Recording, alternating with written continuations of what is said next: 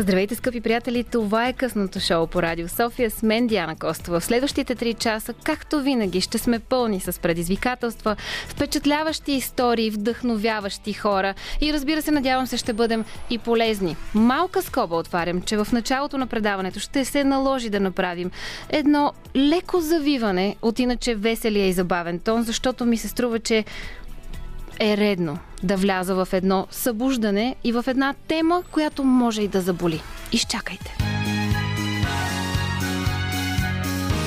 Радио София. Късното шоу с Диана Костова.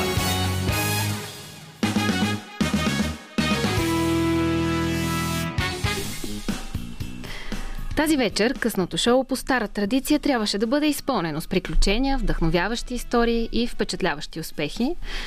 И днес с Оля да си поговорим за това какво ни вдъхновява. А моят отговор щеше да е казусите. Всички от тези ситуации, които се изпречват по пътя към целта ти. Има обаче едни казуси, които са неразрешими. Такива крайно неразрешими. Като загубата на живот. Един такъв беше загубен в изминалото денонощие и по мое мнение това беше заради съвкупност от абсолютно човешко безхаберие – не е моя работа да анализирам чуждо поведение или професионализъм, но като журналист, не. Като човек, като майка, не мога да остана безучастна. Дори не знам дали е професионално да влизам в този монолог. Емоцията ми предполагам се чете лесно, но съм сигурна, че е редно и че ако има начин да събудя поне един, който е заспал временно за околния свят, за околните хора, и за емпатията, която би следвало да ни е присъща, ще си е струвало.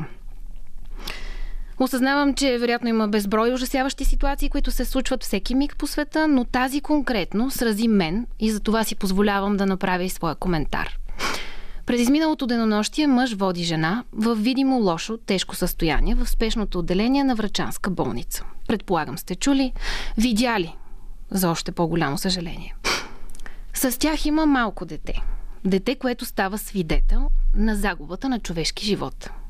По всяка вероятност и по информация от колеги журналисти, дете, което става свидетел на сетния дъх на майка си. Жената, която му е дала живот. И от тук вече не мога да изразя друго, освен личното си мнение, което базирах на видеоклипа. Тема, която дори не искам да започвам, но видеоклип излязал в интернет и разбира се, веднага грабнат като сензация.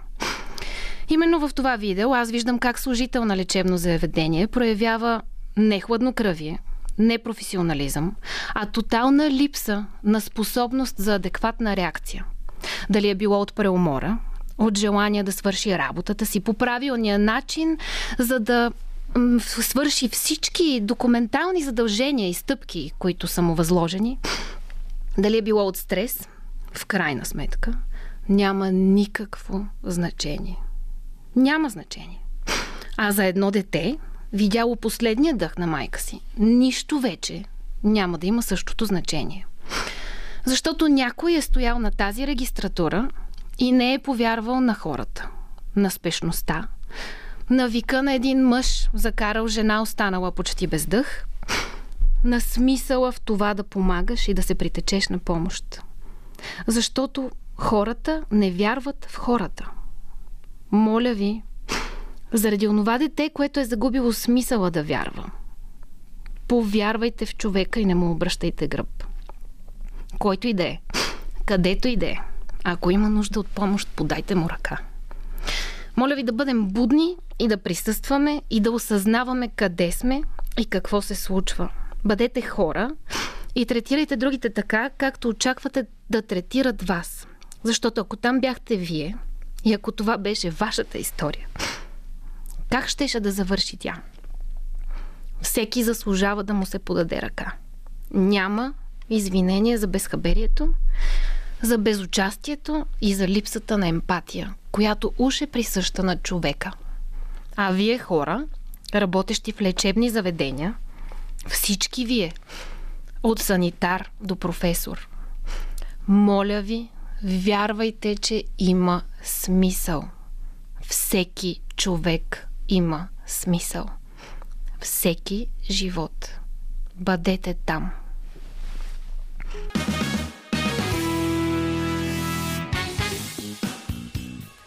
Това е късното шоу, а сега вече е време да влезем в рубриката Хубава работа. Чуйте! Хубава работа! Хубава работа! Хубава работа! За мое огромно щастие, Олга Василевска е тук, като всеки друг първи вторник от месеца. Виж как симпатично се съвпадат първия вторник с 1 февруари. Привет, Оли! Здравейте, Ди! Здравейте, скъпи слушатели! Много се радвам, че отново сме в ефира на Радио София. А, казвам не случайно за мое щастие, защото Оля е човекът, който всеки първи вторник от месеца ни среща с вдъхновяващи хора, с вдъхновяващи истории, с хора, които се борят за целите си, каузите си, въпреки всичко и въпреки всички.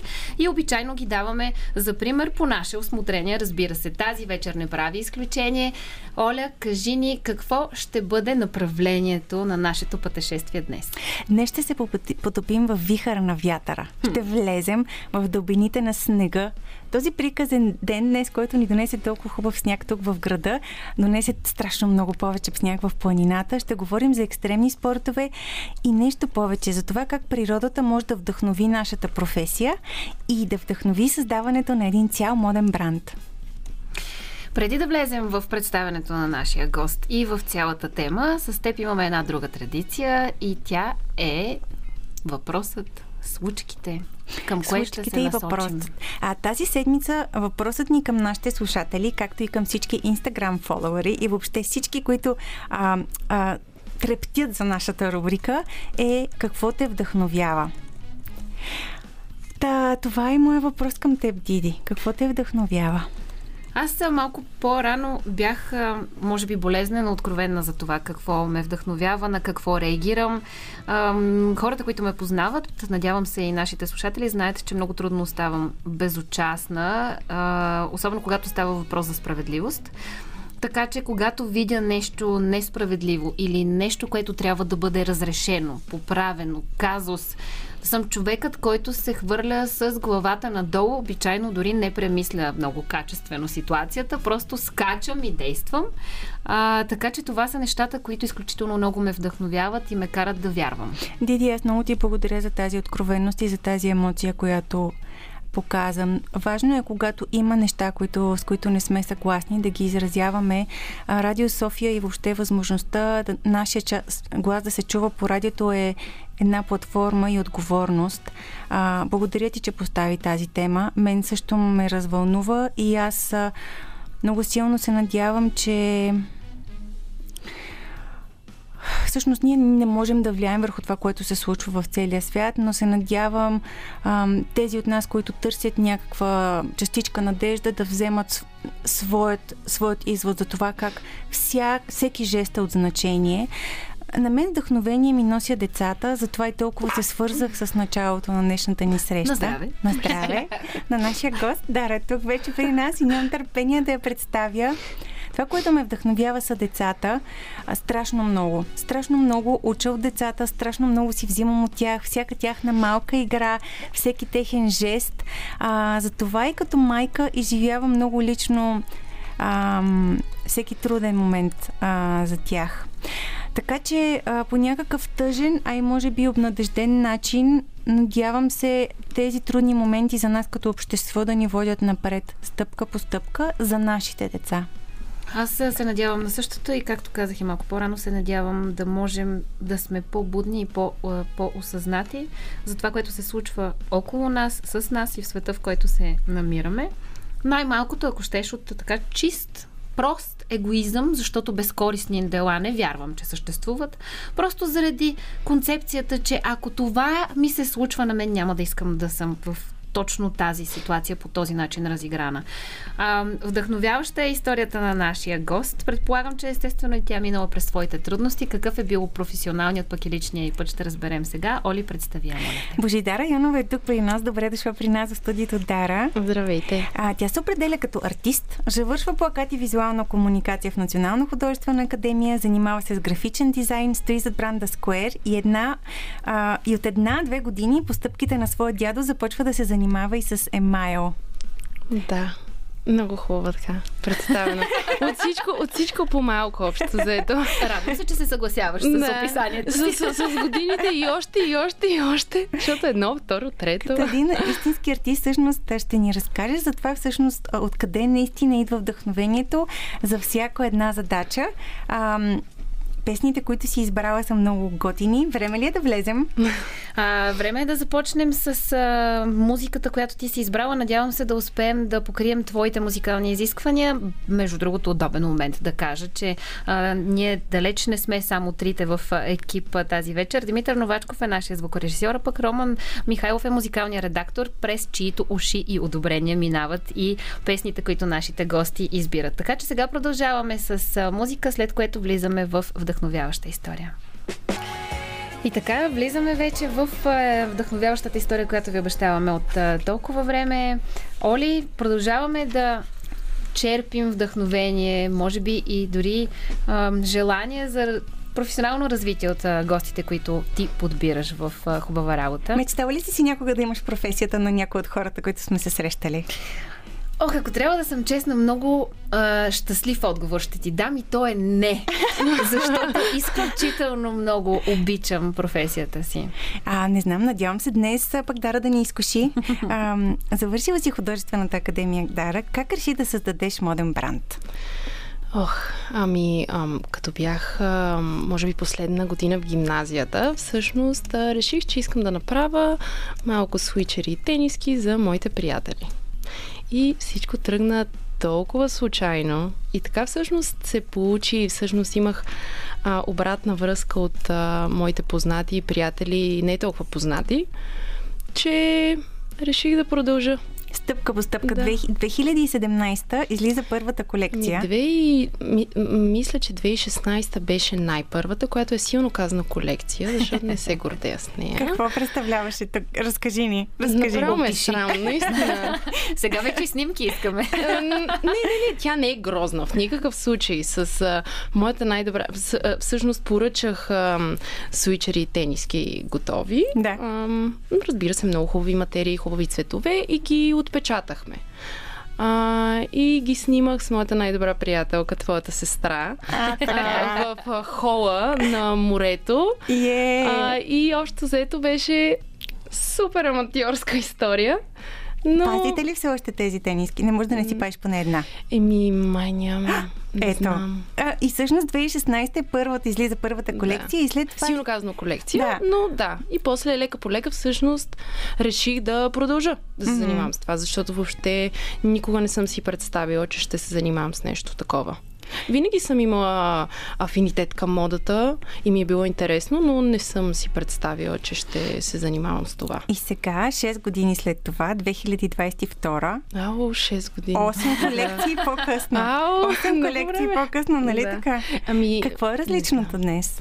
Ами, с годините се научих на много неща. Ам, като се учиш сам е една крачка напред, две крачки назад. Да, обаче така е най-истинското Да, учене. да, да. Какви са тези неща, които научи за тези години? Ами, на първо място аз не се възприемам като дизайнер, защото не съм го учила това и, и не искам нали, хората да си мислят. А, тази тук изведнъж дойде и не се възприемам като Да. дизайнер. Уча се, много обичам модата, ам, интересувам се от нещата, които стоят зад изработката на една проста тениска. Мгм. И, ам, и всъщност това научих с годините. Разбрах какво стои зад, а, зад а, една За това, което виждаме. Да. И какво е това, което седи? Можем ли така да го разкрием за, за нашите слушатели? Ами Какво е да. това, което Той не е един виждаме? всъщност много дълъг процес, който на пръв поглед всички си мислят, че е много лесен. Особено последните години, доста хора около мене ги чувам. Ами аз ще си направя моден бранд, ами аз ще си направя моден бранд. И аз ги гледам отстрани и казвам, ами добре, супер, направи си, обаче всъщност толкова неща стоят отзад. Ам, от това да имаш концепция, идея, а, за това на какви хора искаш да продаваш, за това как, а, каква искаш да е визията на твоята марка. Да. Ам, после да седнеш, да измислиш това, което искаш да направиш. Оттам изработката, платовете, а, кройката, хората, с които ще работиш, Вау. а, продажбите, маркетинга. Нали, но Всичко, всичко нали, за да да стигне стигне. да, до а, готов продукт, който е готов да си го поръчаш а, с едно кликване в интернет. Идваме на въпроса на Диди. Знаеш ли колко много въпроси имам и дори не знам откъде да започна, защото Оли е човека, който обича да ходи по сценария. Д- добре, ще слушам. Okay.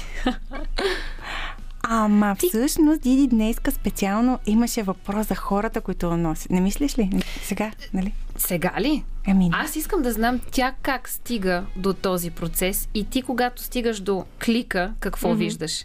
Когато стигаш до финалния процес. До Виждам. ето тези хора вече могат да натиснат купи, избери Да. си размер.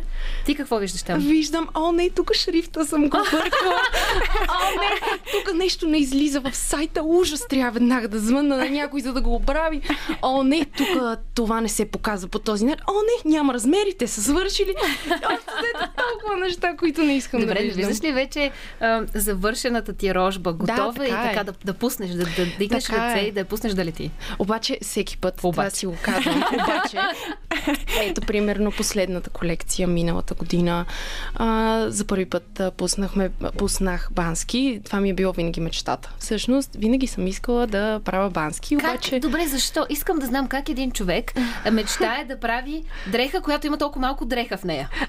Защото аз съм човек на морето, обичам морето, обичам лятото а, и, и, и не знам, винаги ми е било интересно и, и съм а, обичала дори, така го кажи, да нося бански и, и, и затова винаги съм искала, всъщност това ми е било целта. Стигаме Но, до вдъхновението от природата. А, добре. не, ти разка... Чай, не, само да кажа за това, че а, защото тя ме пита, нали, не го ли пускаш най-накрая. Мгм. И всеки път а, това си мисля, миналата година пуснах банските и бях много доволна. Минаха точно две седмици и бях ужас, какво пуснах. И сега пак на ново. И всеки общо взето радостта е първите няколко седмици и после всъщност започваш да виждаш някакви неща, които не са точно така, както искаше. И пак наново. Но това е хубавото, според мен. За това, кой си представяш, когато а, правиш своите дизайни, когато създаваш твоите дрехи? Как изглежда този човек, който си представяш и той реален обект ли е или е по-скоро някаква имагинерна фигура? Ще си говорим след малко, но преди това, Оли, мисля, че е време вече да влезем в а, а, избраните песни. Хайде! Добре, продължаваме сега с Footsteps, след което ще разберем какво стои в фантазията на Дара, когато създава своите дизайни.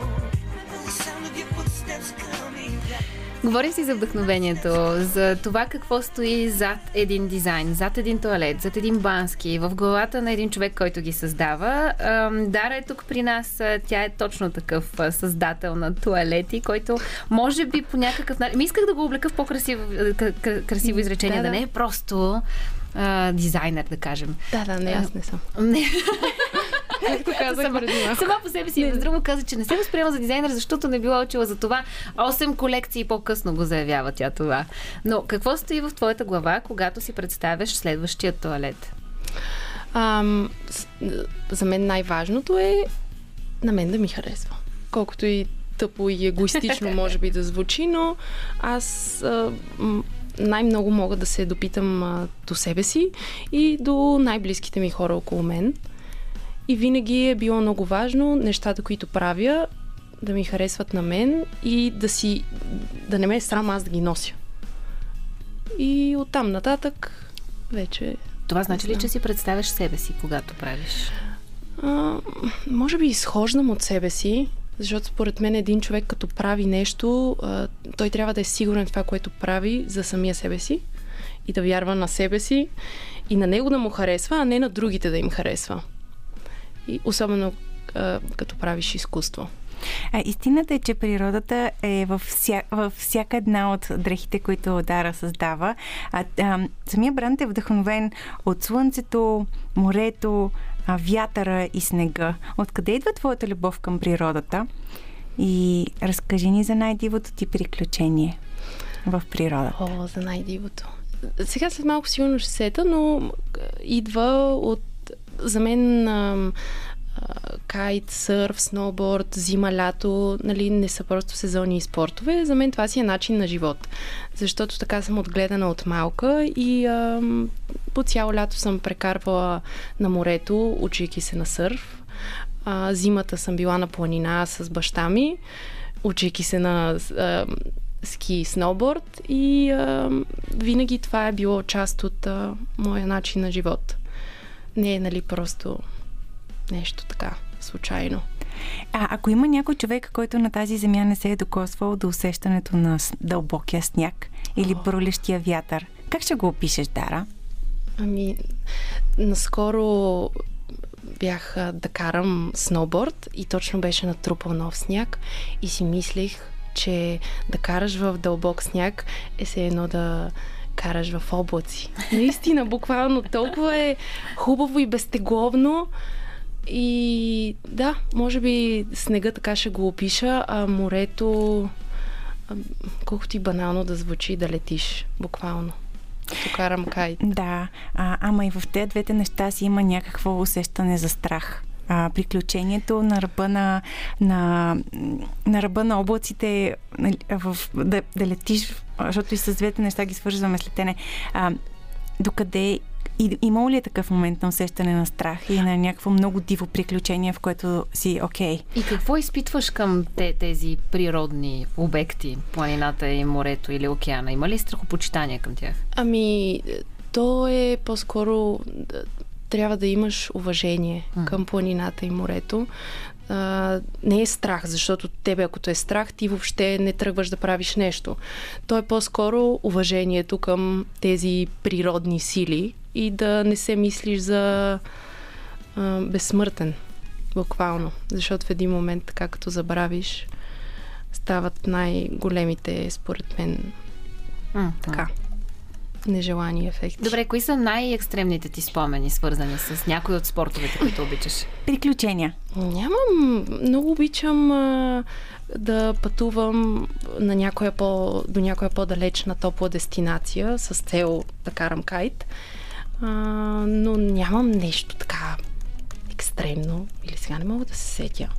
Карала съм на много големи вълни, които признавам си, много ме беше шубе в един момент. И така като влязох и нали всичко е наред, обаче изведнъж като влезеш и се доближиш до вълната, изведнъж а, си вдигнеш главата и се оказва, че тя е много над тебе. И, и тогава си, опа, май, не трябваше да влизам. Опа. Ами не, той така и така, леко бързо, деликатно се изнасяш. Да. Но пак казвам, а, то не е толкова страх, колкото нали, просто да, да имаш едно на ум винаги.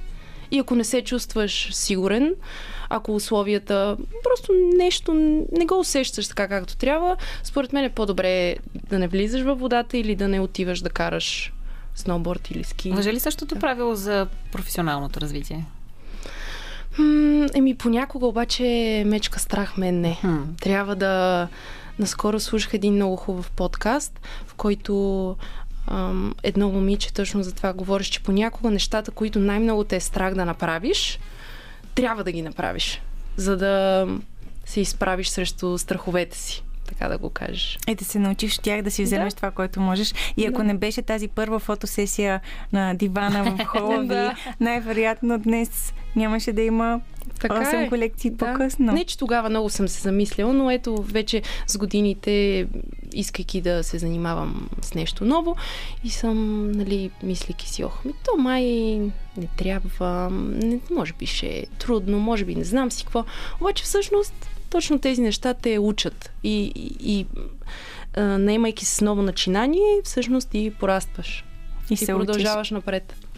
Всъщност, когато човек а, прави това, което му носи истинско щастие и когато вярва в това, което прави, то някак си неусетно става толкова активна част от неговото ежедневие, че дори може би в този случай можеш да се наречеш много по-дизайнер, отколкото хора, които просто са учили едни N на брой години нещо, което не им е било по сърце. Да, може би да. Продължаваме сега с а, музика, след което... След което ще се срещнем с един от хората, които са част от историята на Дара с планината и сноуборда. По телефона. Музикално и вдъхновяващо ни е настроението. Надяваме се и вашето да е такова. Продължаваме да си говорим за хората, които сбъдват техните мечти. Имаме няколко събития и изненади. Оли, откъде започваме? Първо започваме с изненадата. Дара, за всеки наш гост има изненада. И тя е втора изненада, освен включването по Да. телефона. Днес наш визуален артист е Иви Димитрова. Тя е иллюстратор, завършила Национална художествена академия, специалност графика, живее и твори в София, занимава се с иллюстрация, татуиране, фотография и графичен дизайн. Скъпи слушатели, може да видите всичките и творби в Behance на Ива Димитрова и в Инстаграм на Ива Димитрова. Тя ще сътвори картинка от нашия разговор днес, който ще видим след една седмица. Много се радвам. Аз съм и голям фен. Аз не я познавам лично, но и следя творчеството от доста години. Ето, сега И- и ще много видиш как радвам. тя ще интерпретира нашия разговор. Разказвай сега какво предстои за теб. Какво ще се случи тази година за теб и бранда? Ами с Square най-интересното, което ще се случи е първо, че пускаме нова колекция. А, малко по-нататък, след няколко месеца, не сега. А, и а, кандидатствах а, да продавам в един магазин в Нью Йорк, който е независим магазин, който кани брандове от цял свят. Може да кандидатстваш Да. а, да си в него и всъщност те ме одобриха и май, юни и юли месец ще продавам, ще се продава Square в Нью Йорк. Което е такова нереално, нали, даже казвайки го, звучи нереално. А, сега като го каза, може ли да си позволиш да кажеш, че си дизайнер? Моля. Не, не. Аз съм артист, колкото и банално да звучи. Нали? Аз мисля, че звучи супер. Много се радвам, че днес представихме теб, Божидар Районова, артиста, твореца, ам, сноубордистката, кайтсърфистката, Да. дивото момиче с кадравите коси. И аз много ви благодаря за поканата. Беше ми много приятно да си говорим за хубави неща. И на нас със сигурност ни беше много приятно да ни вдъхновиш с твоята история. Оли, какво си взимаш? А, аз си взимам а, желанието да се кача на ски този сезон, поне три пъти. Надявам се. Добре, съгласих се само заради това, че по такъв магичен начин описа иначе отвратително студения сняг, че ми се прииска наистина да си припомня свободата, просто да се пуснеш по снега и да развиеш една за теб комфортна скорост и да забравиш за всичко. Тая свобода сега ще ни я разкажат двама великолепни младежи. Никола Баджиев, номер 6 в света на кайтсърфа и Симеон Павлов е един от най-добрите фрирайдери в България. Очаквайте срещата с тях след няколко минути. Продължаваме да си говорим по ето тези теми след кръгля час. Преди това обаче, разбира се, ще чуем новините по Българското национално радио и завършваме с онази обещаната от мен. То не е клиширано, просто е чист факт. Най-яката музика. Чуйте. Radio Sofia. И така, вече официално сме в онази зона на късното шоу, в която определено се опитваме да ви вдъхновяваме, да ви разказваме вдъхновяващи истории. Тази вечер ще се съчетаваме по много различни начини с природата, ще се разделяме от нея, ще я уважаваме, ще разказваме за това какво е да се впуснеш в усещането на свобода сред природата и ще обичаме и лятото и зимата, въпреки че аз съм в студиото, а вие знаете как с зимата не сме първи приятелки. Дали в края на този час ще обикна снега, студеното и зимата, ще разберете, ако останете с нас.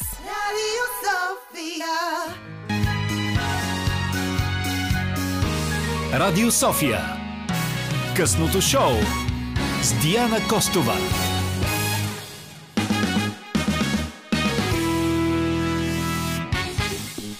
Диана Костова никога не е сама. Това го разбирайте по какъвто начин ви е удобен, но в конкретната ситуация е с Димитър Новачков и Олга Василевска. Хубава работа продължава във втория част на предаването. Продължаваме да ви срещаме с впечатляващи, вдъхновяващи хора и такива хора тази вечер не липсват в студиото. Днес обаче определено сме се насочили към природата и любовта към същата. Вярвам, че в рамките на следващите 40 минути ще успеете да ме убедите да заобичам една идея повече зимата и снега. Но, Оли, как може да стане това? Това може да стане с вдъхновението от тук двамата младежи, които, младежи, млади мъже, които всъщност са се реализирали много активно в своите спортове. Никола Бачиев, кайтсърфист, шести в света. Симеон Павлов, фрирайдер, един от най-добрите таланти в тази сфера в България. Те са тук при нас, професионални спортисти с завидни успехи. Добре дошли! Здравейте. Вие сте приятели от детството. Как може да се опишете един друг с една дума? ами, за мен лично е много трудно да опиша монката с една дума. А, той ми е безценен, честно казано. Да, най-добрият ми приятел. Ето, Неразделни. е, е, освен тяхното приятелство, ще разгърнем а, историята за това, любовта към спорта, любовта към природата и ще започнем с твоята история, Коки. Никола Баджиев е номер 6 в света на кайтсърф. Вятъра е неговата стихия. Учи морска биология в Испания, дядо му е един от първите сърфисти в България. Лятото на миналата година с другия български атлет на Red Bull прави нов европейски рекорд за изминатото разстояние по река. Теглен само от вятъра, изкарва 320 км по Дунава. Кара 11, караш 11 и половина часа от Нова село, област Видинско до Свещов. Да. Е, вау! Как ви хрумна въобще това? Да тръгнете по Дунава, Ами... по вятъра на Дунава. Ами идеята ни тръгна от там с Весо. Се... Да, срещахме се по това време доста. Той ме учи да летя с парапланер. И си говорихме доста и ни хрумна да направим нещо общо между кайтсърфа и парапланера, тъй като и двамата не бяхме виждали някакъв съвместен проект между двата спорта. И доста дълго време го мислихме. Тогава ни помогна и Дизела, който е спортния менеджер на Red Bull. И стигнахме до идеята да направим едно такова предизвикателство и да видим за 12 часа кой колко може да измине по дължината на реката. 320 км е новия европейски рекорд, на кой... и ти си носител на този европейски рекорд. да. А, ти започваш с сърф. Твоя дядо е един от първите сърфисти в България. На какво те научи той, твоя дядо, за вятъра? Ами, за съжаление, лично от дядо ми не съм... Той ми е предал много неща, аз съм сигурен в това, но когато аз вече бях осъзнат, той беше в напреднала фаза от болестта си и нямах шанса много да комуникирам с него. Но баща ми е същия като дядо си и общо от него съм научил всичко за, за живота. Каква е ролята на вятъра в твоя живот? Защото вятъра така както може да е твоят тласък напред, така може да бъде и това, което да те смъкне надолу. Ами да, вятъра ме разнася напред-назад за сега и света и да, какво да кажа, обичам вятъра, а, търся го навсякъде и да, вятъра е това, което ми дава шанс да бъда във водата и да, да бъда щастлив и свободен. Аз в предварителния разговор ви попитах, има ли някакъв елемент на страх или страхопочитание към водата, към планината, към природата а, и как се справяте с елемента страх от думата страхопочитание? Ами, има несъмнено, да, страха е неизбежна част от а, това, с което се занимаваме и в планината, когато съм с монката и когато съм в водата. Все пак ние сме сами в природата и ако не бъдем, ако не подхождаме с респект и не ни е страх, да, сме в опасност в някакви различни ситуации. За мен е интересно как е дошло решението това да бъде ваша кариера. Любовта към, към спорта, той обикновено се заражда много рано в нашето детство. Тази седмица моите деца за първ път а, оти- ходиха на ски училище. Те са на 4 и на 5 и определено виждам тая обич в техните очи. Но как решаваш това да бъде твоята професионална кариера? Ами. м- не знам, трудно е. Все още не смятам, че съм на, на най-високото ниво и имам още много по какво да работя по кариерата си и по да, начина по който се представям пред света. Но искам това да бъде моята кариера, защото просто изпитвам безкрайна любов към този спорт и защото семейството ми дава възможността да, да го правя и майка ми и баща ми винаги са ме подкрепяли в това. И просто аз, да, усещам се различно и специално, когато правя, правя този спорт, когато карам кайт и се надявам да мога да го правя за винаги. Какво значи обаче за винаги? До кога можеш да го практикуваш? Как си представяш ти твоето бъдеще? И какво става след периода, в който вече не можеш да го практикуваш? Ами, няма, не мога да кажа до кога мога да го практикувам. Има хора на 70, 80, 85 години, които продължават да карат кайт. Въпросът е да, в каква физическа форма си, в какво ментално състояние си, но мисля, че да, Надявам се да мога да го правя докато, докато съм на крака. Виж ли двама най-добри приятели, на които сърцата им са в различни сезони, М. сърцата им са в много различни спортове и може би заради тяхното приятелство успяват да пресрещнат един друг и е, своите хобита.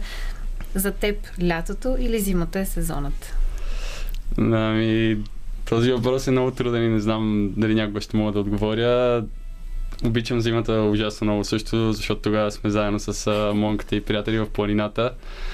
Да, на, на моменти предпочитам зимата, на моменти предпочитам лятото. Обичам да има и от двете в годината. Добре, сега през зимата има ли къде да караш м- нещо свързано с вода? А, Като говорим за нашата територия, все пак. Ами да, на нашото, Физически възможно ли е? да, на нашото море се кара по цяла година.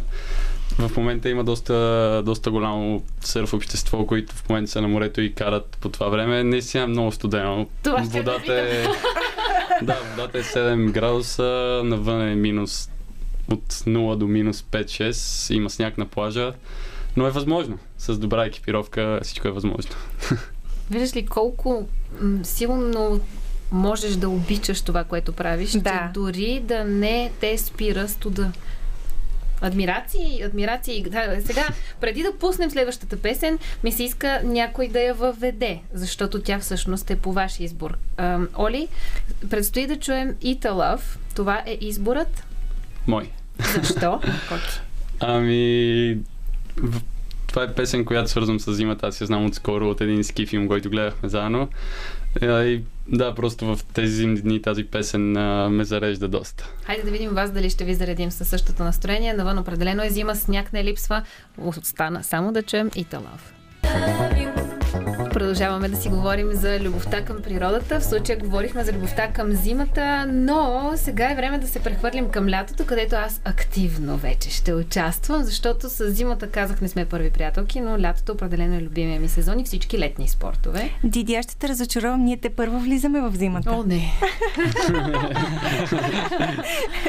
Ето, ето това е Симеон Павлов, роден в Йоханесбург, един от най-обещаващите млади надежди на българския фрирайд. Състезател по ски, както и двукратен шампион на България в дисциплината фрирайд.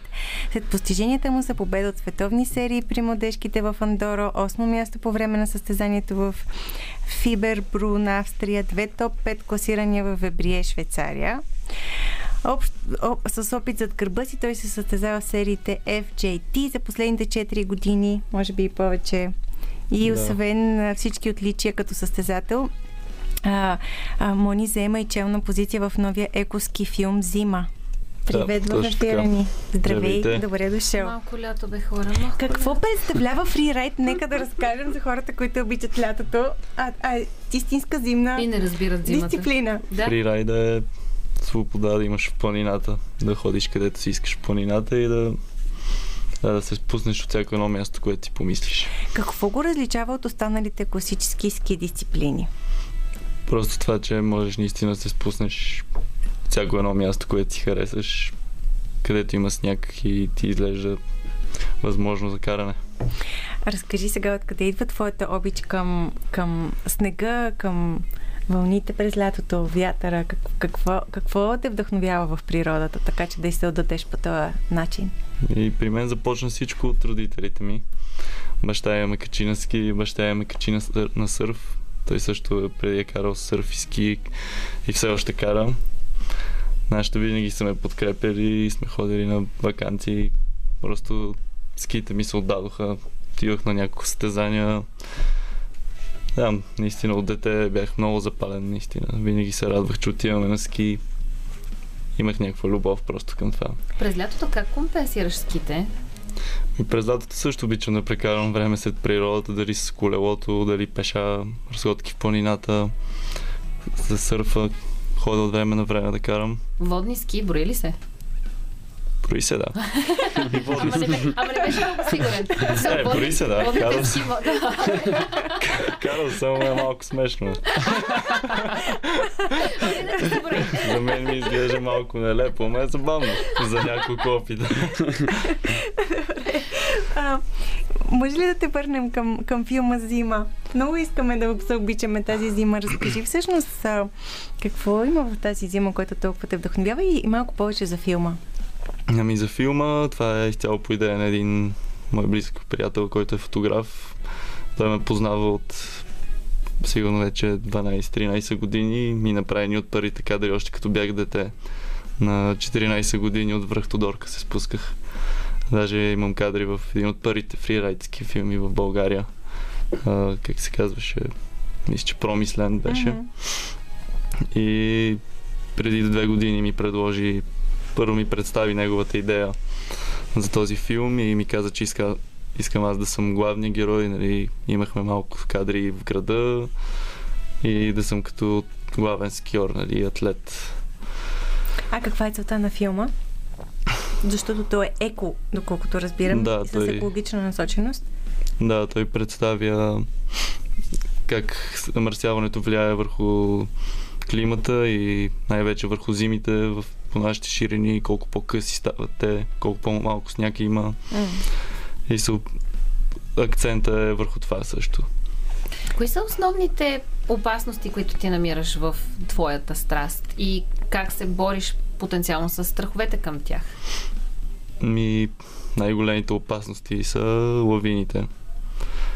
И с тях просто трябва да се съобразяваш много, изключително много в планината, къде ходиш. Следи се снега, снежната покривка, новия сняг, който има. Много е важно да ходиш с хора, които познават терена, познават планината много добре. Хора, които можеш да се довериш. Никога не ходя сам в планината. И имам страх. От кое? Просто от силата на планината и на снега. Но тук се чувствам добре, защото я, я познавам доста добре от малък. От малък карам по тези терени и мога да кажа, че наистина ги познавам много добре и просто трябва много добре да се съобразяваме с обстановката около нас. И Тук загаднахме Да. една много важна тема и тя е свързана с доверието и с това да не си сам в планината. Разкажете ми за, на, на, за началото на вашето приятелство и това, което тези години 12 казахте, поне 12 Да. години са ви научили за 12 доверието години. между двама човека. Как се изгражда то? Ми, просто с много време прекарано в планината или като цяло. Просто имаме, имаме си много голямо доверие един на друг. Познаваме си уменията, познаваме си нашата планина доста добре и разчитаме един на друг. Истината е, че аз не ходя в планината без него. винаги той ме води и да, и винаги когато си посмея да излезна извън пистите съм с него. Да, точно както той каза, просто аз, аз не се чувствам толкова сигурен в планината, но аз когато съм с него наистина се чувствам в сигурни ръце, защото той е, да, доста е адекватен извън, а, да, в Всъщност, колко е, планина. а колко е важно всеки да знае своите собствени суперсили и да знае суперсилите на другия срещу себе си? Къде е момента, в който сте си казали, добре, това вече беше на ръба? В коя е историята 100% имате безброй такива? Давам ви просто малко време да помислите. История, в която сте си казали, леле, е, това вече беше на ръба.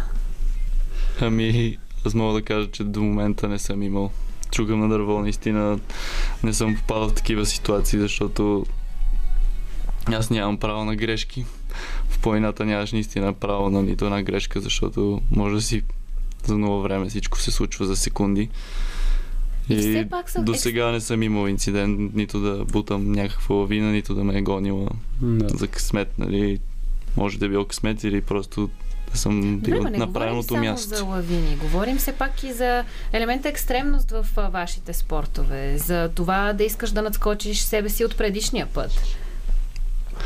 Ами аз, аз съм имал в планината, слава богу, не съм да се чувствал така в опасност, понеже винаги, мен лично доста ме е страх, когато съм в планината и когато сме с него се пазим доста. Аз с кайте съм имал няколко така ситуации, които бяха извън контрола ми, но да, просто там доста бързо се променят условията понякога и реално няма какво да направиш, просто трябва да, да знаеш как да се спасиш. За това как да се спасиш и кои са първите стъпки, които трябва да предприемаш, особено пък в планината, тъй като очевидно ще виреем още едно известно време в този сезон за мое не чак толкова голямо щастие. Ще си поговорим след малко. Сега продължаваме обаче с хубавата музика по Радио София. Ако искате съвети за предпазване в планината, останете с нас.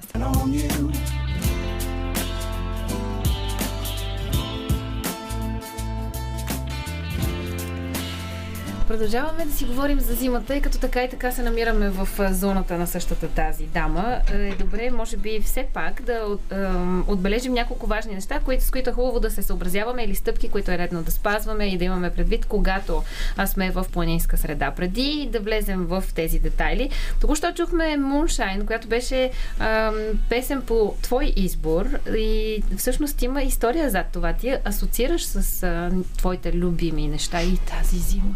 Да, аз си асоциирам с зимата, точно така.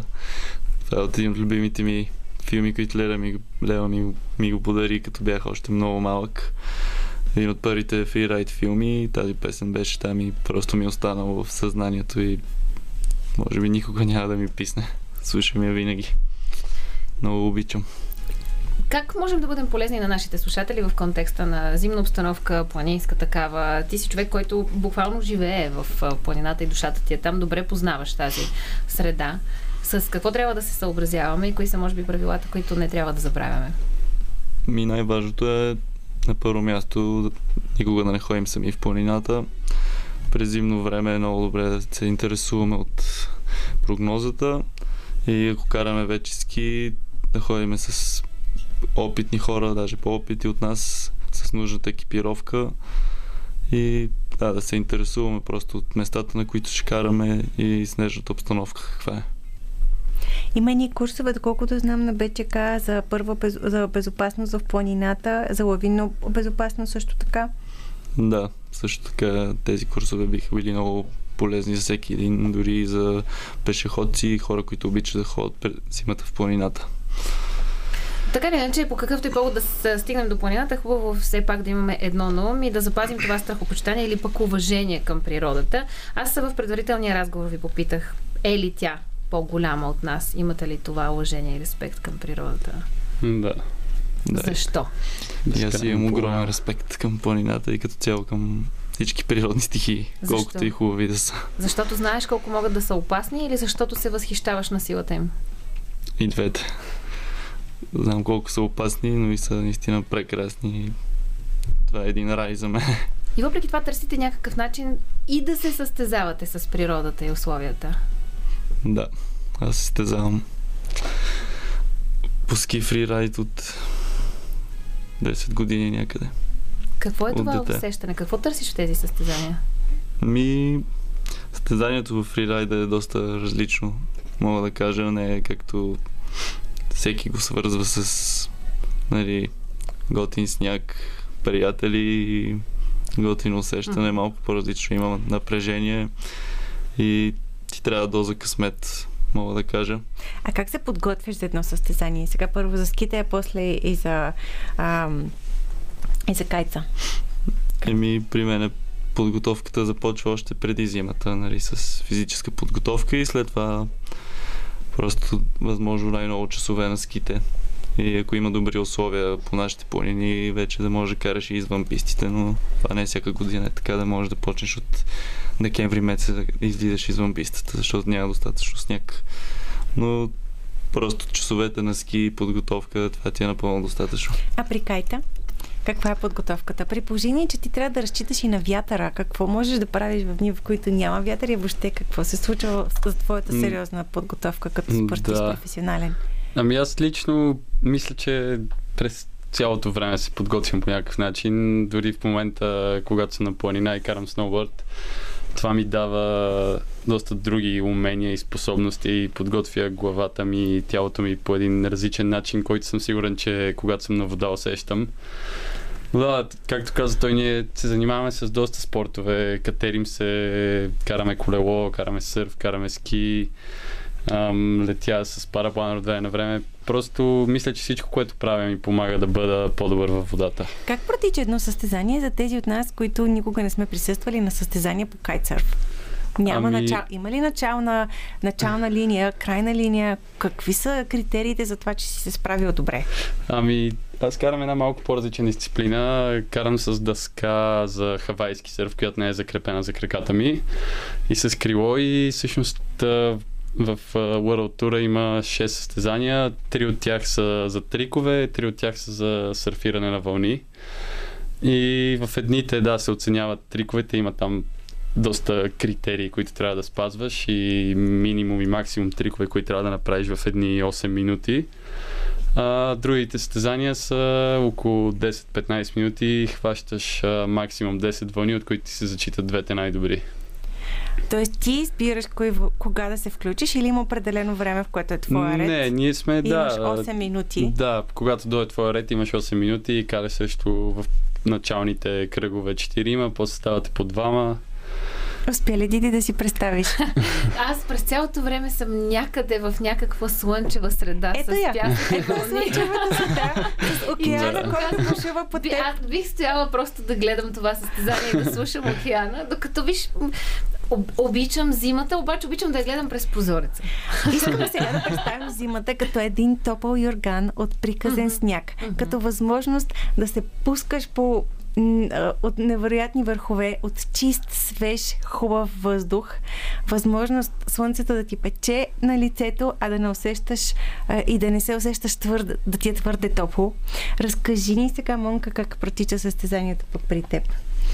Ами, при нас състезанията протичат по малко по-различен начин от това, както фрирайда, нали е. В всеки свързва фрирайда, имаш един склон, който ти го дават. Да. Трябва да нямаш право да се спускаш по него. А, Може би за мен това е най-трудната част, да се представя и да дам всичко от себе си, да направя едно спускане без нито една грешка, защото всяка една малка грешка ти свалят от точките. И всеки състезател се е, на своя писта ли се пуска при положение, че трябва тя да не е пускана преди или как, как функционира Ами- тая логистична част? Ами не, имаш, да кажем, склона, ако е, има един или два старта, Да. откъдето ще стартират всичките, по принцип сме около 100 участника. И имаш право само да го гледаш отдолу и да си избереш трасето, от което да минеш. Има някакви граници, които са ти дали от организацията. И ти оценяват нали, стила, скоковете, триковете, които правиш. И това, което казах, най-сложното е, че имаш само един опит, нямаш право да караш по склона и това го прави много трудно. А какви са критериите накрая, за да разбереш дали си спечелил или не?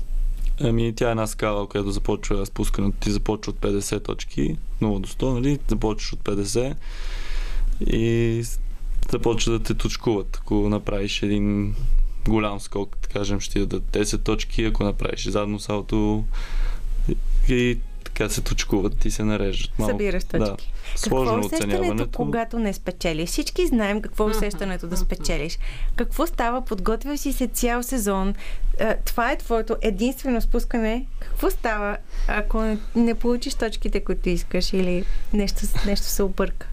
Ами, точно сега се върнах от Франция. Бях на две състезания, на които и на двете направих малки грешки, които веднага ме дърпат много назад в класацията и цяло няма много какво да направя, защото знам си уменията, знам това, което мога да направя, но просто е наистина е много сложно да се постигне само с един опит и на място, което ти е напълно непознато, е много трудно да дадеш 100% от себе си. Какви са целите, които си поставяте за тази година, да кажем? Ами, аз основно да сме здрави и да, да сме заедно и да имаме възможността да караме и сноуборд, и ски, и сърф и да правим това, което обичаме. Ми, моите цели са същото, да си прекараме добре, да имаме една хубава зима, да сме живи и здрави ако може на състезанието също добре да се представим, ще бъде още по-добре. Искаме ви палци, момчета, на състезанията да сте на първо място и след това да искате да надскачате всеки път себе си с повече и с повече. Оли, какво си взимаме от тази Аз много разговор? благодаря за тази обич към природата, която се надявам, че сме донесли. Благодаря ви за усмивките и за смелостта да преследвате мечтите си, въпреки че пътя е доста неконвенционален. Пожелавам много яко каране на Банско. Те сега тръгват Мерси. натам, защото снега е приказен. А, и така, хубава зима. Благодарим. Благодаря ви, момчета. Вие, скъпи слушатели, не сменяйте частотата, защото продължаваме да ви изненадваме с хубава музика по Радио София. След кръглия час влизаме в света на социалните медии и ще ви представим една нова, която определено ще трябва да стане част от вашия живот явно. Radio Sofia. До тук в късното шоу си говорихме за вдъхновяващите истории, за любовта към спорта, за природата и любимите ни сезони. Разбира се, говорихме си за музика. Всичките тези неща обаче ги обединява едно категорично, особено в 21 век. Казва се социални медии. За тях ще си говорим с Вик Динев в следващия един час и ще ви запознаем с една, може би по-нова за нас, но определено задължителна за нашето бъдеще социална платформа, медия, дигитално пространство, онези, дето аз ама много не ги разбирам. Слушайте! Радио София. Късното шоу с Диана Костова.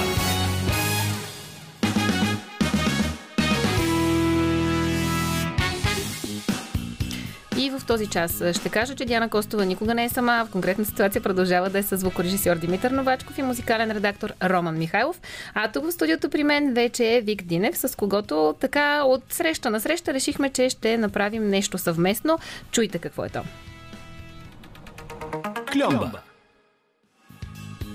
Кльомба е новата рубрика, която се случва всеки първи вторник от месеца. В нея си говорим за социалните медии и нашето присъствие там и може би тяхното активно участие в нашето ежедневие. Обещах ви, че тази вечер ще си говорим за една малко по-нова такава. Вик, здравей! Здравей, Диви, радвам се да те чуя и видя. Всъщност. Ти си от малкото привилегировани в момента, които могат и да ме видят. Yes, да. А иначе всички останали могат да те видят и в така напоследък доста често и в Инстаграм, благодарение на мен. Могат Така да ми е. благодарят, като тагнат. Тагването става между другото с кльомба, като поставите пред вашето потребителско име. Тук е момента да кажем thank you, Captain Obvious. да. да. Да, супер. Много яко. Хареса ми как звучи. А, имаме си вече име на рубриката, така че Между другото, името на рубриката го избраха а, и нашите слушатели, последователи. Бяхме пуснали в Инстаграм една такава анкета и това беше вашето предложение и съответно вашия избор. На това ще продължи да се случва, т.е. ще търсим вашето мнение за всички неща, които се случват в нашата рубрика и вашето активно участие в предизвикателствата, които Вик отправя към мен. Къде се справям успешно, къде има по какво да поработи още малко. Така че слагайте кльомба пред нашите инстаграм имена и ни пишете, качвайте сторита. А, и споделете това, което ви е интересно покрай нашия разговор, който ще се случва всеки първи вторник на месец. Чакаме да ни кажете според вас какво е присъствието на социалните медии в а, нашето ежедневие, т.е. трябва ли да бъде то активно. А, преди да влезем в дълбините на една нова такава, м- ти имаше да оценяваш едни мои сторита.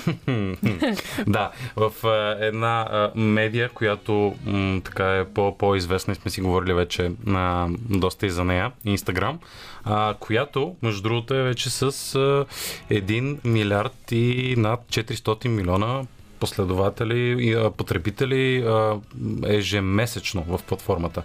А, пак тази медия, за която ще си говорим малко по-късно, е вече с 1 милиард по данни от миналия месец. Така че вече 1 милиард в Вау! TikTok, медията, която, която Ужасявам вече се. От, назвах. откакто си говорих с него за темата на тази вечер, се ужасявам от следващото А не предизвикателство. трябва, а не трябва. Защо? Защото а, всъщност, миналите, последните две седмици ние а, така те подготвям психически за този момент, защото е. тук влизаме вече в медията, която ще правим само видео и нищо друго. А ти вече така видях, че даже имаш и така певчески възможности, наклонности. О, колко се радвам, че сторитата изчезва след 24 часа. Все пак имаш малко по-малко време или лимитирано да се изложиш, но така е, да. Да. Да, Така че, браво, имаш напредък. Вече следващото стори, както казах преди ефир, трябва да попиташ твоите последователи, коя искате да е следващата песен, която да изпее. Ще И излезе вече в може, изпълнение на виж, после вече можеш да изпееш в TikTok и така ще започнеш да трупаш последователи И да прехвърлям от едната платформа на другата. Точно така, правим крос постинг а, и въобще крос промо си правиш по-скоро на, на, на друг канал, в който вече се намираш, тъй като той ще ни е нов, ти те първа влизаш, още няма кой да гледа твоите уникални възможности. Като певица. И по-добре за вас, мили и, хора. Да, но пък, не знам, може да ги научиш на някакви тренировки в къщи. Знам, че така си, и там ти е интересно какво се случва ето, по залите. Наблюдателен човек. Да, да. Възможно ли е обаче това крос промотиране между Мгм. двете платформи, между Instagram и TikTok?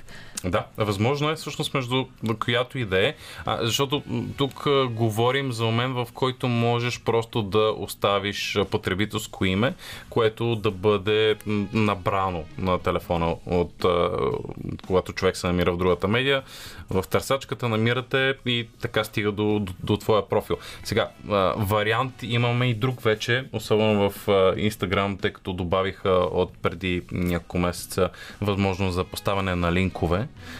в сторитата. Така Имаме е. стикер за Да, линк, който да. се казва. Аз, и аз го ползвам, нали, видя. Мгм. Много добре, но може някой от нашите слушатели да не го ползва. Аз просто искам да изтъкна, че все пак нещо съм научила в рамките на изминалия ме- Така. Ами, добре, да, получаваш а, окоръжителното ми 5. палец. Пет, окей, диг, дигаш ми палец. 5 точки. Пет, ама каква е горната граница, да знам. А, Пет от. От... а, Внимавай. Добре, айде, 7. Да, това беше. Добре, айде, представете ли си иначе от какво Да. щеше да е това 5? От примерно 15. М, така, така че е, можеш с линк, както казах, качваш едно стори, може да качиш просто час кратко видео от това, което качваш в TikTok, което може да е по-дълго. Отрязваш си 3-5 секунди, качваш ги да ги тизнеш хората, да ги подразниш така лекичко, а, че вече си там и да, да видят целият клип и още какво се случва там в другата медия. Всъщност искам да ви кажа, и че може да това сложиш си е работа. към, да, към, към този твой профил в другата медия. Това си е работа и е нещо, което отнема време, мисъл, планиране, потенциално при по-разумните хора и стратегия и планиране предварително. Абсолютно, това си е професия. И, и наистина Аз чакам български филм, професия, инфлуенсър. Не знам защо ще го няма. За всякакви неща теми се правят драматични филми, забавни филми. Всъщност на много хора това им звучи несериозно, нелогично или лековато и не са съгласни с това инфлуенсъра да се възприема като професия, кариера или някакъв ам, кариерен път и реализация.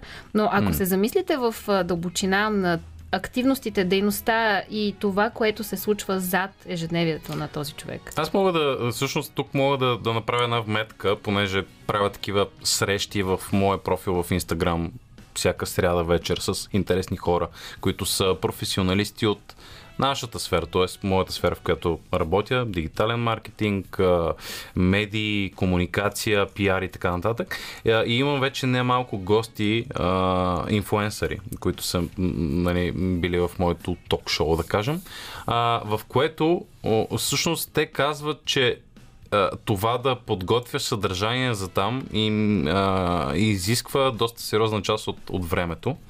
А, от друга страна пък те гледат винаги да правят и нещо друго, т.е. не единството нещо, от което, с което се препитават.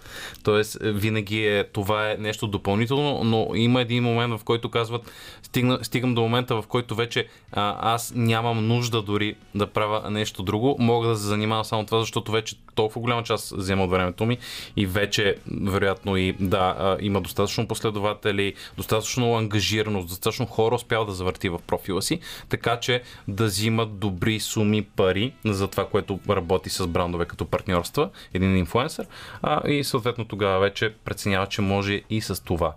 Въпросът е, има, има обаче една друга гледна точка, която е много важна тук също да, да включим и да имаме предвид, че профилите, всъщност, те са, ние събираме хора там, да, те са наши, защото имаме парола, влизаме вътре, обаче те не са наши.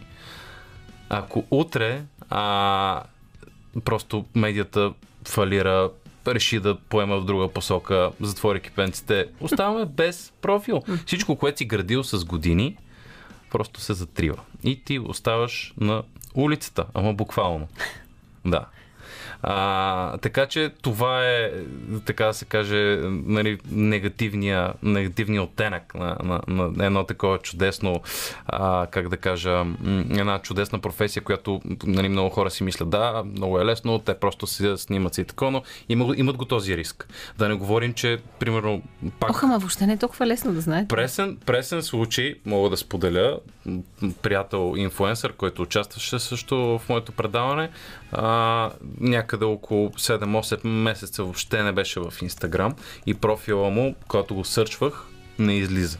И наскоро отново се появи и ми разказа какво се е случило. Понеже има едни такива игрички, които даже с Константина Жилова си говорихме и, а, и ги борихме те- тези а, тип а, непоро- порочни практики, когато един профил има вече достатъчно наброй последователи и е интересен и прави а, игра, в която да раздава някакви пари, ваучери и така нататък, а, се появяват други фалшиви профили, някакви такива лоши хора ги създават, а, които да изглеждат като техния профил, просто различавайки се с една буква и пишат до хората, че са спечелили, още преди да е завършила тази игра и им пращат някакви линкове, които като ги последват обикновено, вероятно става дума да си дадеш всичките пароли от телефона или някакви други важни, важна информация, която да загубиш.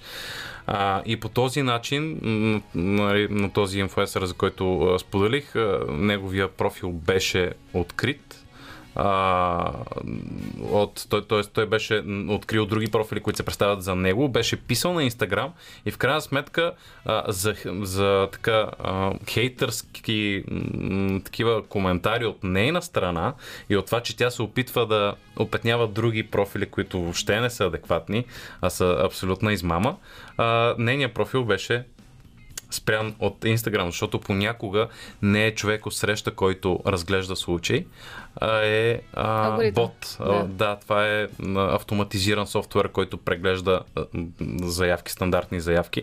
А, по простата причина, както споделих по-рано, милиард и 400, и, и 400 милиона са профилите. А, тоест, а, мислиш ли, че всяка една заявка може да, да седне, обработена. колкото и хора да, да са в тази компания, да може да ги разгледа и да, да обърне адекватно внимание. И оттам се получава този неприятен момент. Затриха и профила, а, върнаха и само името и всичките последователи, около 30-40 хиляди, които беше събрала, вече ги няма и започва от нулата. Сега е пак с 7 вече, но все пак. Ето това са рисковете на професията инфлуенсър. За това обаче къде е нашата истинска самоличност и как тя може да бъде запазена или пък открадната в социалните медии. Ще продължим да си говорим с Вик. Ще влезем и в дълбините на TikTok. Вижте как вече ми трепери гласа, като го кажа.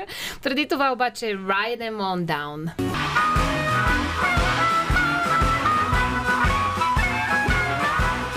Дигнахме настроението, стана по-горещо с музиката на Радио София. Надяваме се, че сте в тази тоналност. Ние си говорим за света на инфлуенсърите и за самоличността, как можем да я запазим, къде е нейната граница и в колко точно социални медии трябва да присъства нашата самоличност, за да не я загубим случайно. Вик. Да, това, това е добра така идея, която подхвърляш насам. А, да присъстваме в повече от една медия, особено когато развиваме, нали, стараем се или, или развиваме бизнес, или развиваме себе си като личност. Искаме да бъдем лидер на мнение или още е така популярната дума инфлуенсър. А, съответно тогава е добре да присъстваме на няколко места, за да може това нещо хем да го продаваме като отделен продукт, хем ако се получи нещо такова, което говорихме в първата част на нашия разговор, да можем а, веднага да, да реагираме и да сме, да кажем, по, по-активни или да представяме продукти, услуги в в другата платформа, която също а, може да им даде а, така доста добри позиции. А, говорейки за това, а, минаваме, мисля, към следващата ни важна тема. Аз имам веднага един въпрос към теб. Пак за втори път в това предаване ще задам а, към себе си въпроса дали е професионално това, което ще направя, но ето на. Трябва ли да речем Националното радио да има профил и в TikTok, предвид, че платформата може би е за по-млади хора с по-различна насоченост, там е с повече движения, предизвикателства. Тоест, кой трябва да има м, профил в TikTok като бизнес, като бранд? За кого е? Ами, като цяло от всичките, да, казахме, милиард вече е, потребители, които са на ежемесечна база в платформата, нали, защото може да има и още, които обаче влизат по-рядко, затова не влизат в тази класация. А, но от тях около 40% са на а, възраст а, между, м, мисля, 18 и 24 години. А, така че това е така една доста голям, голям процент. Или ако искаш до а, 30, 35 години са около 60%. Така че нали, остават много, много малък процент от хора, които са вече на, на по м, така, а, възраст, която е по-олегнала и, и която имаш вече по-голяма покупателна способност, ако искаш и така нататък неща. Но а, всяка една всъщност социална медия, която се развива, тя започва винаги от, от малките а, и съответно във всеки следващ стадий тя се развива и започва да, да придобива повече популярност сред зрялата, да наречем, аудитория. А, така че вече се наблюдават наченки на това, тъй като в началото по-скоро бяха а, примерно 13-18 години. А, сега по-голямата част от, от хората вече говорим за 18-24, а, нали, като най-голяма група от различните възрастови а, така, групи. Така че по този начин можем да кажем спокойно, че имаме развитие. Имаме следващ етап, а, който се вижда и по това, че и в България вече има бизнеси и брандове, които се занимават с а, сериозен TikTok маркетинг. От тази гледна точка, а, дори и вие като медиа абсолютно е а, супер да, да, да подходите нали, в, в тази посока. Естествено, пак е въпрос на това да помислите как, по какъв начин може да представите вашия канал, така че да бъде интересен на хората, които може да срещнете там. Затова е добре да имате някакъв все пак бекграунд на вашата публика и съответно да знаете доколко а, слушатели в границите между, ако искаш, 13 и 30 години са ваши а, слушатели. Така че да има смисъл в момента да наистина по-сериозно да, да се ангажирате с тази медия. Каза, че всяка една социална медия започва с по-малките и градира нагоре и съответно пораства. М. Смяташ ли, че TikTok е такава платформа, която може да достигне и до по-горна възрастова граница?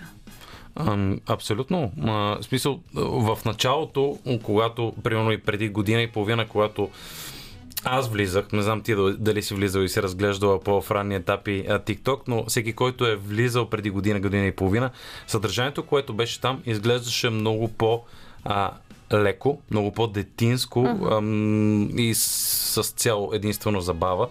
Сега вече, ако влезеш и, запо... и се загледаш, а, ти срещаш и доста повече съдържание, което е, м- е полезно, а, което може да бъде информативно. А, така че се появяват а, други важни м- теми, които се разискват в, а, в самата платформа и това привлича по-зряла аудитория. А, От тази гледна точка нали, би могло да заключим, че нормално да се случва развитие. Още нещо интересно.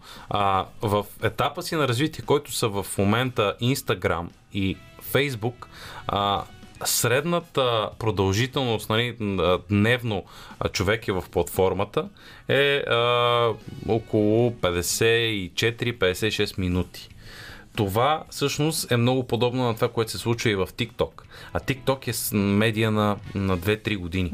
А, така че толкова, толкова, млада, а, м- толкова млада социална медия, а вече успява да, да заеме около средно почти час от времето на, на един потребител. На, на средния потребител. Така че а, това също говори много. Тоест, това, че тя успява да задържи вниманието на хората за толкова време средно на ден, означава, че а, тя е интересна за, за тях и би следвало оттам да привлича още, да завърта още по-голям интерес около хората, които вече са вътре. Защото те говорят, както аз, когато се срещнахме, говорих, че направих а, тестове през, да, да, през а, а, декември, така че нали, оттам нататък можем да заключим наистина, че тя повлича и, и още хора покрай това, че вече има такива, които се интересуват и стоят вътре не малко време. Какъв беше твоя извод? Тъй като Вик декември месец, когато започнахме нашите срещи, ам, започна да ме плъзга мен с неговите предизвикателства в Инстаграм, а той самия се впусна в едно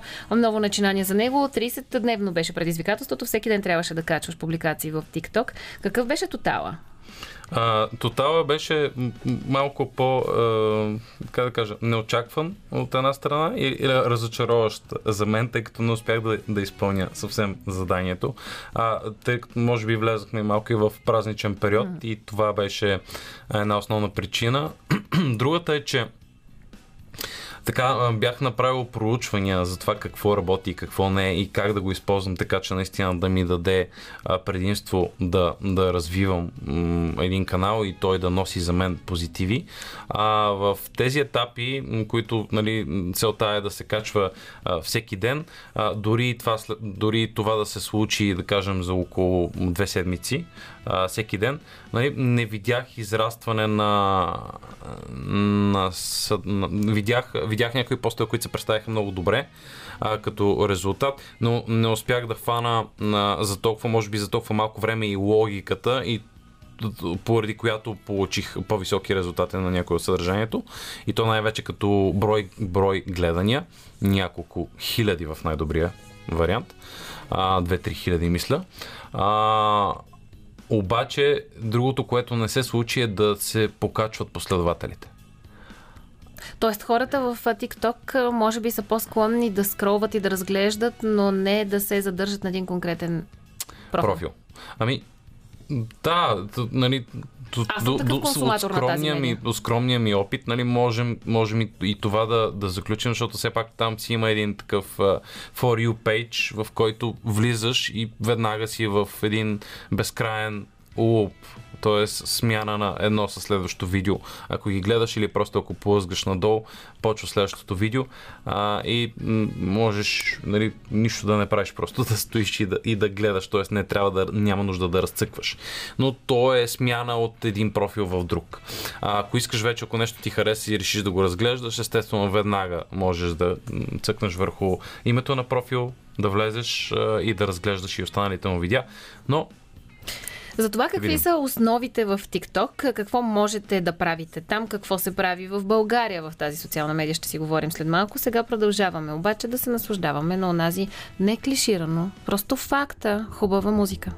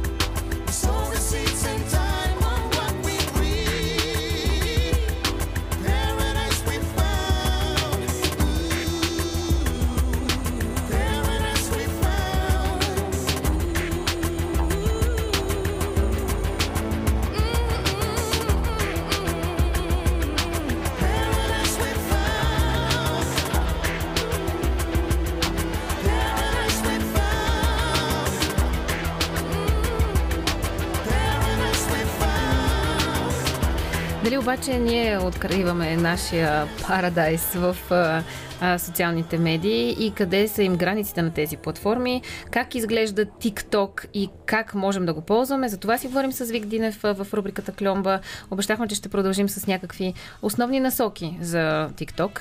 Много драматично встъпление, хареса ми. Е, винаги е така, благодаря ти. А, така, ей, така ми идват. Да, да, абсолютно.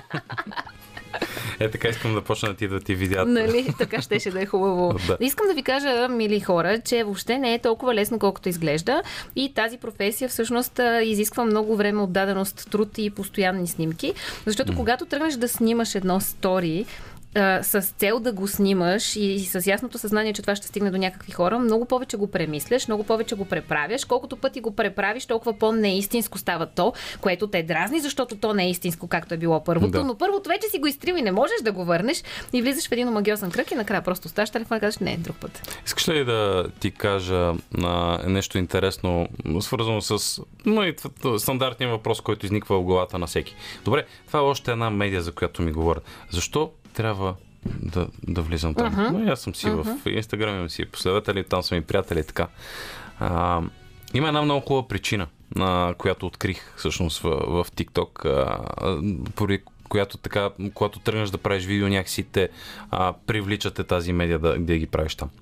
И това е, че м- докато в Instagram, когато споделиш едно видео, да кажем, в новия формат Reels, който е всъщност копи на а, изк- изкопиран абсолютно TikTok а, в, в, в, Instagram, а когато качиш едно видео, и наскоро ми се случи даже, а, и то получи популярност, Инстаграм ще продължи да го показва и седмица по-късно.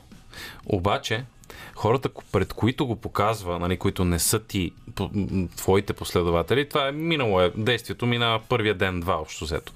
Максимум три. Но оттам насетне, това, което се случва е, че той може да получи допълнителен а, нали, кик. А, и той идва от това, че а, просто някой е влезнал, разгледал е, лайкнал е и, и това вече веднага отново а, алгоритъма решава, че това видео може все още да събере интерес и го връща обратно и да го показва пред, пред различни профили.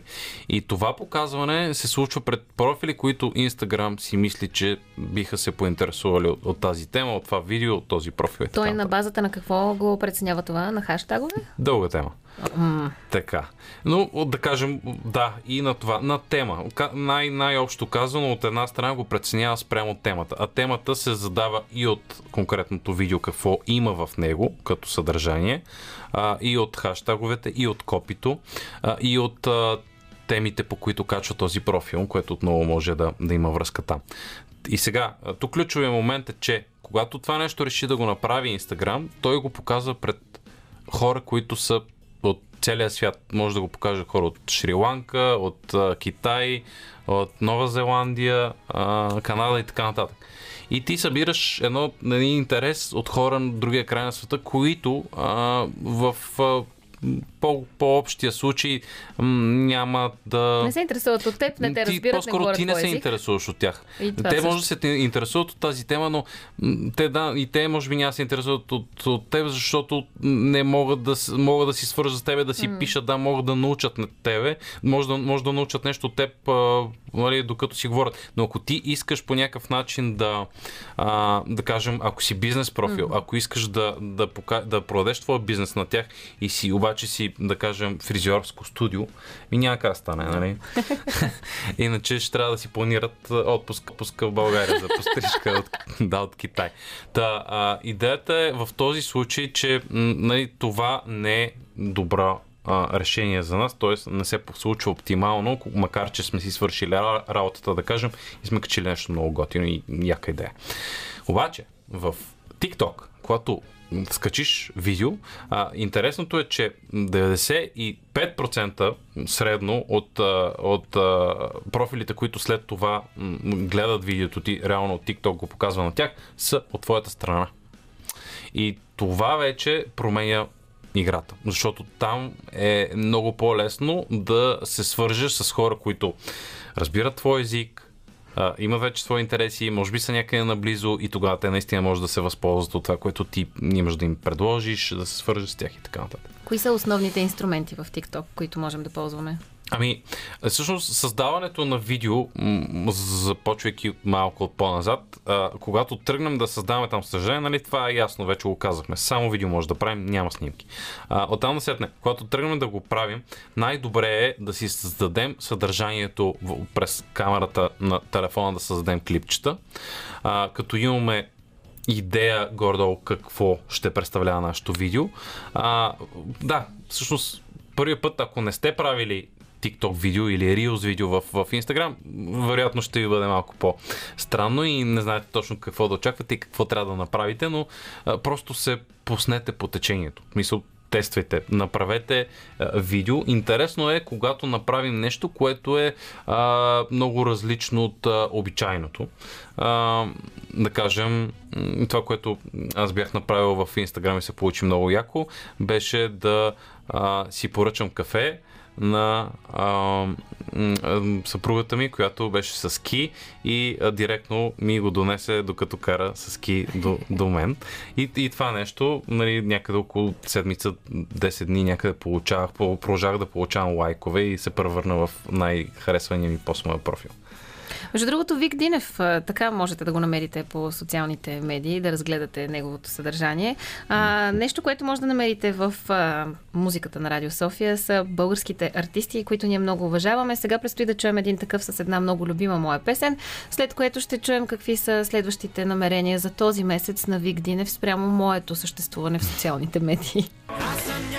Докато слушаме Руши Виденлиев и Хотел две звезди, песен, която наистина обожавам, си говорим за TikTok. Всъщност дори не си говорим. Аз влязох в TikTok и осъзнах защо е една от тези платформи, които избягвам да ползвам, защото мига, в който вляза там, времето спира да съществува и аз започвам скрол след скрол след скрол. И дори и когато търся конкретно съдържание, веднъж да ми попадне нещо, което много ме шокира, TikTok след това ми предлага още шокиращи и още шокиращи и няма излизане от там. То е краста. Това е сериозен проблем, Е, който трябва да решим. така е. Добре. А, в този случай, а, първото, което ми идва на ум е всеки. Всъщност, а, мисля, че може би всеки един телефон вече има тази опция, която може да задаваш максимум време в платформата за деня. Ако го нямаш това нещо, можеш преди да влизаш в TikTok да си пускаш един таймер, т.е. каундаун, който да слагаш примерно 15, 10-15 минути. Аларм. Щом стигне, да, да, щом стигне, просто Излизаш. излизаш и това е. Не бих могла обаче сама да си сложа такова гигантско ограничение на всички социални платформи. Всички колеги, които ам, работят с мен, знаят, че телефон е абсолютно естественото ми продължение на ръката. Мъжа ми има колекция от снимки на лицето Диана Костова, как заспива с телефон в ръка. Така че аз и телефона сме много близки, много свързани. Но виж, алармата е добър вариант. Да, благодаря. Няма добре да бягам повече от предизвикателството, защото не остана време. Стреля и право. Добре, а, само преди това казвам с няколко думи набелязвам нещата. Когато правиш едно видео, за което всъщност ще си говорим следващия път. Защо? Защото няма да правиш видео. Хаха, изненада. така, та, а, твоето предизвикателство всъщност ще бъде а, да си направиш профил, ако нямаш още. Имам, казах ти, че имам нещо в TikTok. Но го триеш, Тоест- защото Да. прекараш много време Да, вътре. Така, да. давам ти един минимум здравословен, който е а, на, на една седмица един час в, в, вътре да си. А, който час искам обаче да го използваш с изследователска цел. Искам да разглеждаш възможно най-голяма палитра от а, видеа. Просто ако нещо ти се струва същото, а, затвори го, пробвай с хаштаг да влезе в друга тема. За, Там просто... валидни ли са хаштаговете Да, по същия да, начин? по същия начин работят както в Instagram, даже работят доста добре, защото под темата, реално, която си зададеш в хаштаговете, много вероятно после хората, които гледат, наистина се интересуват от тази тема. Така че от тази гледна точка доста добре са го направили. Вече зависи дали а, човека, който е направил съдържанието, наистина използва хаштаг, който се връзва с неговата тема. Затова може да попаднеш на нещо, което не е топ. А, а, но иначе това е е, идеята. Влизаш един час, разглеждаш, искам за всяка една от а, четирите седмици, които са за а, в- февруари, от тази започвайки, да имаш по едно видео, което а, те е зашеметило. Искам за тях да ми разкажеш, когато се видим следващия Вау, месец. добре.